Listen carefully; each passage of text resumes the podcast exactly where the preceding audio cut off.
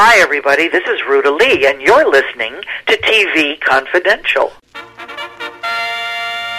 From March Field near Riverside, California, The Pepsodent Show, starring Bob Hope.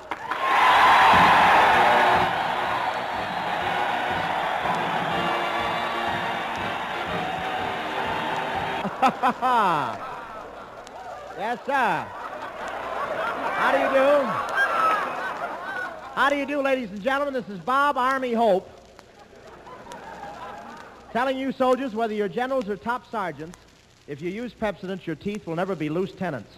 Ed Robertson with a reminder that we'll continue our look behind the scenes of the Jeffersons with writer-producer Jay Moriarty later on in this hour. We hope you stay tuned for that. In the meantime, as most of you know, calendar year 2020 marked the 75th anniversary of the end of World War II. And while current events and the pandemic prevented many of us from marking that occasion last year, life has given us a second chance this year because calendar year 2021 marks the 80th anniversary of Bob Hope's first show for U.S. troops, which he gave at March Field, a military base in Riverside, California, on Tuesday, May 6th, 1941. By some estimates, more than 2,000 soldiers crammed inside the gymnasium at March Field to watch Bob Hope perform his weekly radio show. When the U.S. entered World War II, Six months later, on December 7th, 1941, Bob Hope wanted to do his part, which he did by traveling thousands and thousands of miles to military bases and military hospitals all over the world, performing before our troops and providing laughter and a crucial link to home for soldiers and their families. Not only that, Hope received thousands and thousands of letters from our soldiers every day and answered as many as he could. Joining us now is Martha Bolton. Martha was not only the first female staff writer hired by Bob Hope, she helped write Hope's TV shows, personal appearances, and military appearances during the last 15 years of Bob Hope's performing career. Martha Bolton is also the co author, along with Bob Hope's daughter, Linda Hope, of a new book called Dear Bob that shares many of these World War II letters that soldiers wrote to Bob Hope for the very first time. We'll tell you more about Dear Bob in just a second. But first, we began our conversation by telling Martha what I love about Dear Bob is that the way you and Linda put it together, not only is it like a scrapbook, but it makes us feel like this is one of Bob's scrapbooks. That's how personal it is. Well, that that was our goal, so it's very encouraging to know that that that is what you feel because that is that was the goal. It was we wanted to put people in those times and let them know what it was like, and then also uh, really reveal Bob's heart and the connection between him and the GIs and you know the why. We all knew that they were connected. You could see it every time a veteran would be at the show or how he would interact with them wherever we were at. So you knew that there was a, a strong connection, but until I read these letters, I had no idea the depth of that connection, and it was pretty remarkable. And I understand that in a lot of ways we have Linda to thank for this book because if it were not for her discovering that stack of letters on the shelf in his office, none of this may have happened. Well, yeah, and and not only Linda, but also the secretary that had the foresight to know the historical significance of these letters and kept Bob's responses to them on, on the old fashioned carbon copy onion skin paper. Uh, so we had all of that. So it's just a treasure trove of history, and we're just so thrilled to be able to uh, put it out and let the uh, public see it and feel what we felt. Bob Hope received thousands of letters from our soldiers every day during World War II. He answered as many as he could. Martha Bolton, Bob Hope's first female staff writer, she is the co author, along with Bob's daughter, Linda Hope, of Dear Bob, Dear Bob, Bob Hope's wartime correspondence with the GIs of World War II, a collection of some of the many, just some of the many letters that Bob Hope received from our soldiers during World War II. Dear Bob, available through University Press of Mississippi as well as Amazon.com. For more information about the book, go to bobhope.org forward slash Dear Bob More. How hard was it?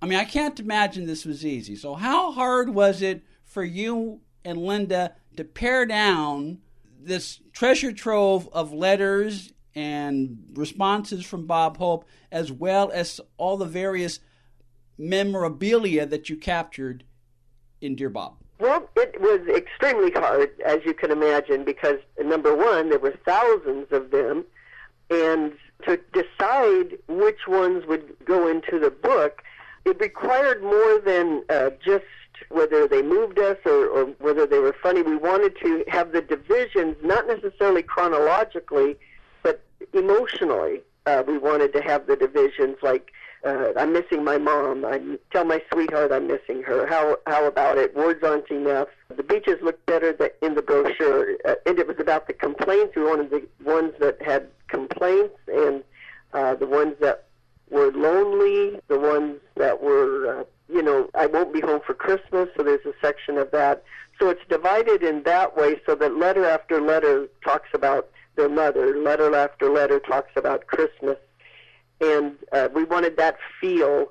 And then, you know, finding uh, the artifacts and getting uh, pictures of those to include, and, and his personal artifacts, and, and we have his personal pictures uh, photographed in it, and and then you just you know, it could have easily been a 600 yes. page book.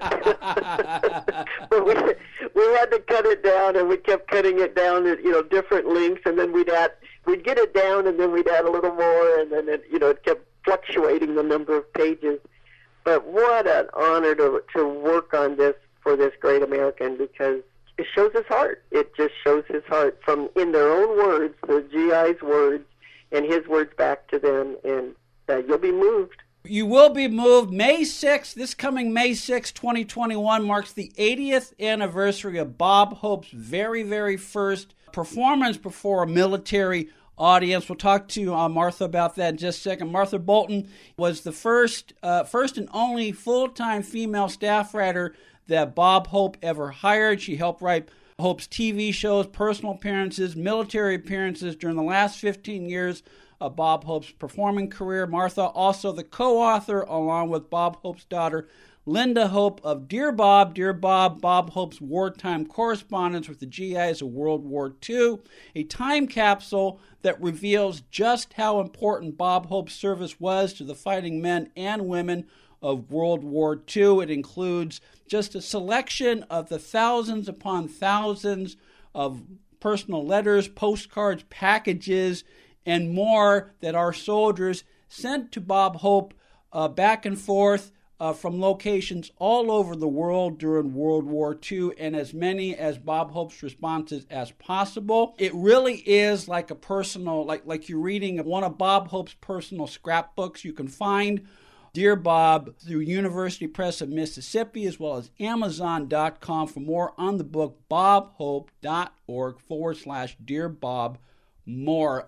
Stay with us, folks. We'll be right back.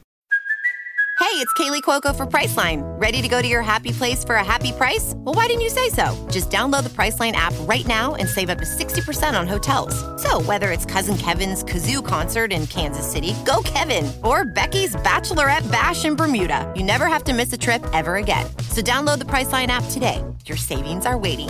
Go to your happy place for a happy price. Go to your happy price, Priceline. And again, just to remind you that some of these letters were written in foxholes. They were not written under optimum circumstances. And so, in some cases, soldiers had to improvise. One of my favorite letters in the book, and you did your best to replicate this, Martha. It was o- occasionally Bob would Bob occasionally would receive letters written to him on toilet paper. And it yeah, I, I typed it as it was typed on the toilet paper where you where you see where it gets to the end of the line and it goes to the next one. Yeah, they wrote on that and they wrote on paper bags. One sent a coconut with a letter written on it, his you know, note on it. It's incredible how they did it, and they didn't even have his address Yeah. a lot of times. There was this one envelope that was uh, written. In fact, most of the times they didn't have his address, but this one envelope was written Bob and then in quotes, location doubtful, but probably near Hollywood, California. End of quote. Hope, and that, that and it got to him. He was like uh, he was like Santa Claus. You just had you just addressed it, and and it somehow it reached him. Yeah, he was like Santa Claus and that somehow the mail reached him. But just as important, whether they saw him perform, whether he came to their base or not, or just simply listening to him on the radio every week because, you know, when Hope was not doing personal appearances to military bases all over the country, he was still doing his very popular radio show. And so there was a constant connection between Hope and the soldiers, and they would write him as if they were writing their best friend, didn't they?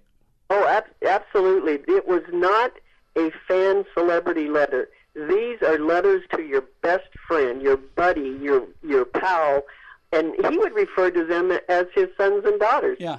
And they they would write and ask him to adopt them, and they would they would just and write and tell him it, it, whatever they had on their heart. It just and very descriptive of the of the situations that they were facing, and they would tell him things that they wouldn't tell their own family. Pretty incredible what is written in these letters and the relationship had with Bob, and they could ask him for anything, and he'd move heaven and earth to get it to them. So it, was just an amazing relationship and uh, respect and hearts full of gratitude from both sides, from Bob and the GIs to him. It's just a, a book full of hope. A book full of hope called Dear Bob, Dear Bob, Bob Hope's Wartime Correspondence with the GIs World War II by Martha Bolt and Linda Hope, a collection of some of the many letters that Bob Hope received from our soldiers during World War II, as well as Bob Hope's responses. Dear Bob, available through University Press of Mississippi as well as Amazon.com for more on the book, bobhope.org forward slash Dear Bob More. And if you go to bobhope.org forward slash Dear Bob More, you will see a few clips of some of Bob's performances during World War II, as well as audio from some of the radio shows he performed. It's it's a nice thing to listen to or watch that kind of enhances the enjoyment experience of reading Dear Bob. It takes you back to those times, and there's even uh, some audio of uh, Dolores singing as well. So that it's a it's a nice uh, addition to the book. We mentioned in our open he traveled thousands of miles during that four or five year span to places unknown, putting his life on the line in some cases because this is wartime and he was flying into enemy territory. And he was doing this at the prime, arguably the prime of his popularity, the prime of his movie Right. career, the prime of his radio show. He did not have to do this. I can't imagine anyone putting aside his career to the extent he did and doing this today. Oh, exactly. And not only did he do it for World War II, which is what he uh, agreed to do, you know, because he he wanted to join the military, but Roosevelt said that his services would be better utilized encouraging the troops. So he signed on to do that. But at the end of World War II, he could have stopped. and he kept going. Korea, Vietnam, Desert Storm, just kept going. His last military show was when he was 87 years old. 87. And he's crawling in and out of helicopters. He's going to as close to the front line as he can. He's ducking the same incoming that they are. Like you said, he had close calls. Uh, back in World War II, he even had a plane crash that, that him and the troop. So he he experienced the danger of war and uh, kept doing it. He was committed. He was no fan of war, but he was committed. If the GIs were there, he was going to be there all the way up in his 80s and just uh, incredible when he could have retired on a very nice retirement and cruising down to Rio. no, he wanted he wanted to be with yeah, he wanted to be with the troops and that was I mean talk about a man of commitment and a man that just loved it, those GIs and uh, had their backs both in war and in peace. Whatever they needed, uh, he was there for them. And the irony, we mentioned in one of our resets that this coming May 6th marks the 80th anniversary of his very first military show, which he gave at uh, March Field in Riverside, California. The irony, Martha, I understand he was he was reluctant about performing in front of a military audience at first. Right. He didn't know, uh, you know, what it was going to be like. America wasn't in the war yet, and uh, so he didn't he didn't understand. And uh, once he got out there and he heard that audience, the laughter and the cheers, and they were so hungry for the entertainment and hope that he, they, they became his favorite audience. He loved it, as it, as any comic would. You walk out and and uh, you have this great audience. So they became his favorite audience. But that relationship, it may have started out that he loved their laughter and he loved their applause, but over the years that deepened to something so beyond that that uh, they just stole his heart and and kept it for, for 50 years of, of him doing it. Uh, they had his heart. And this is where I, I keep going to scrapbook because mm-hmm. besides sharing so many of these letters, you and Linda share a lot of Hope's personal photographs during this time, and there are many photographs of Bob Hope bedside right. with a soldier in traction or recovering from their wounds. And he's doing, even if he's just sitting there silently, he's doing his best to give some comfort to them. Oh, absolutely. And he and it was all positive. He was very committed to bringing laughter and and uh, he would talk with the troop about you know don't break down in front of the soldiers you know just hold yourself together and and we're here to bring them laughs and we're here to encourage them. And uh, and he maintained that and letter after letter you could see where the soldiers appreciated that. They were treated just like uh, you know he would be in front of a show. Uh, he just treated them like no different. Plus at the show he always gave uh, the patients on stretchers and and uh, receiving plasma they had the front rows and as did the GIs and and the the uh, brass, the officers would be in the back, and he he was uh, intentional on that. He wanted to make sure that the everyday GI and definitely the ones that had been injured uh, had the front seat. You mentioned earlier that Hope kept doing USO shows up until his late 80s,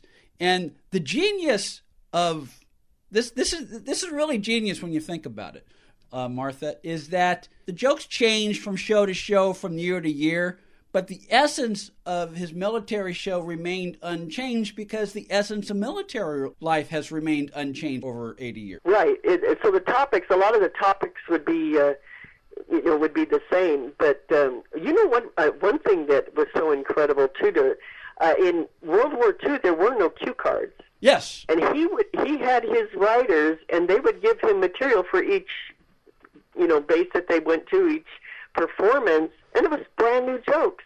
And he would walk out on stage and just tell them after he had just been given them, he and not no paper, no cue card.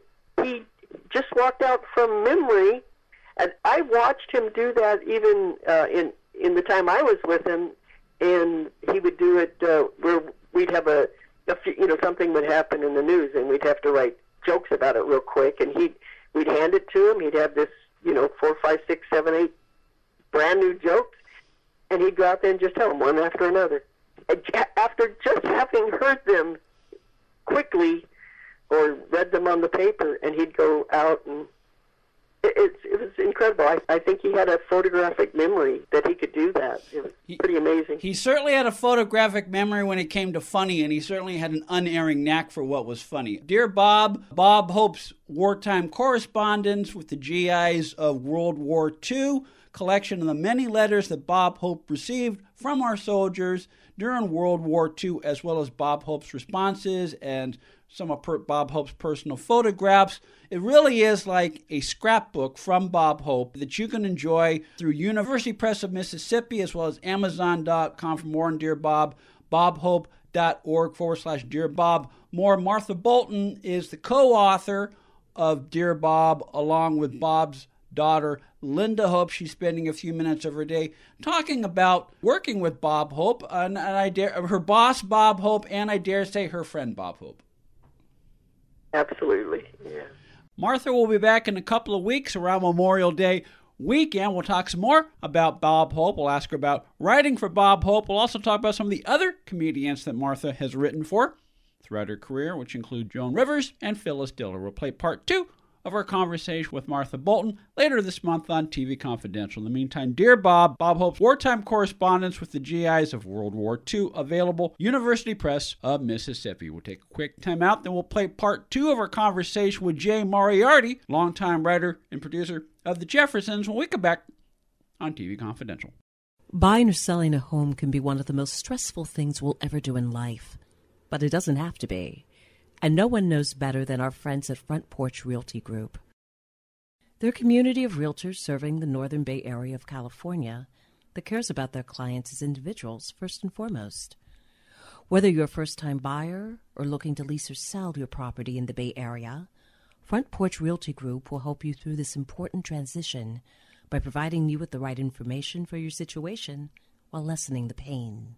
They also work with a network of realtors throughout California who provide the same high caliber of customer service. Call Front Porch Realty Group at 415 886 7411 for a realtor referral near you. You can also visit their website, frontporchrealtygroup.com, for more information on the services they provide, including upcoming workshops and seminars. For more information, call 415 886 7411 or visit frontporchrealtygroup.com. Front Porch Realty Group. They'll find the solution that works best for you. Be part of our conversation. If you like what you hear, have thoughts on this week's program, or have an idea for a future edition of TV Confidential, we'd love to hear from you.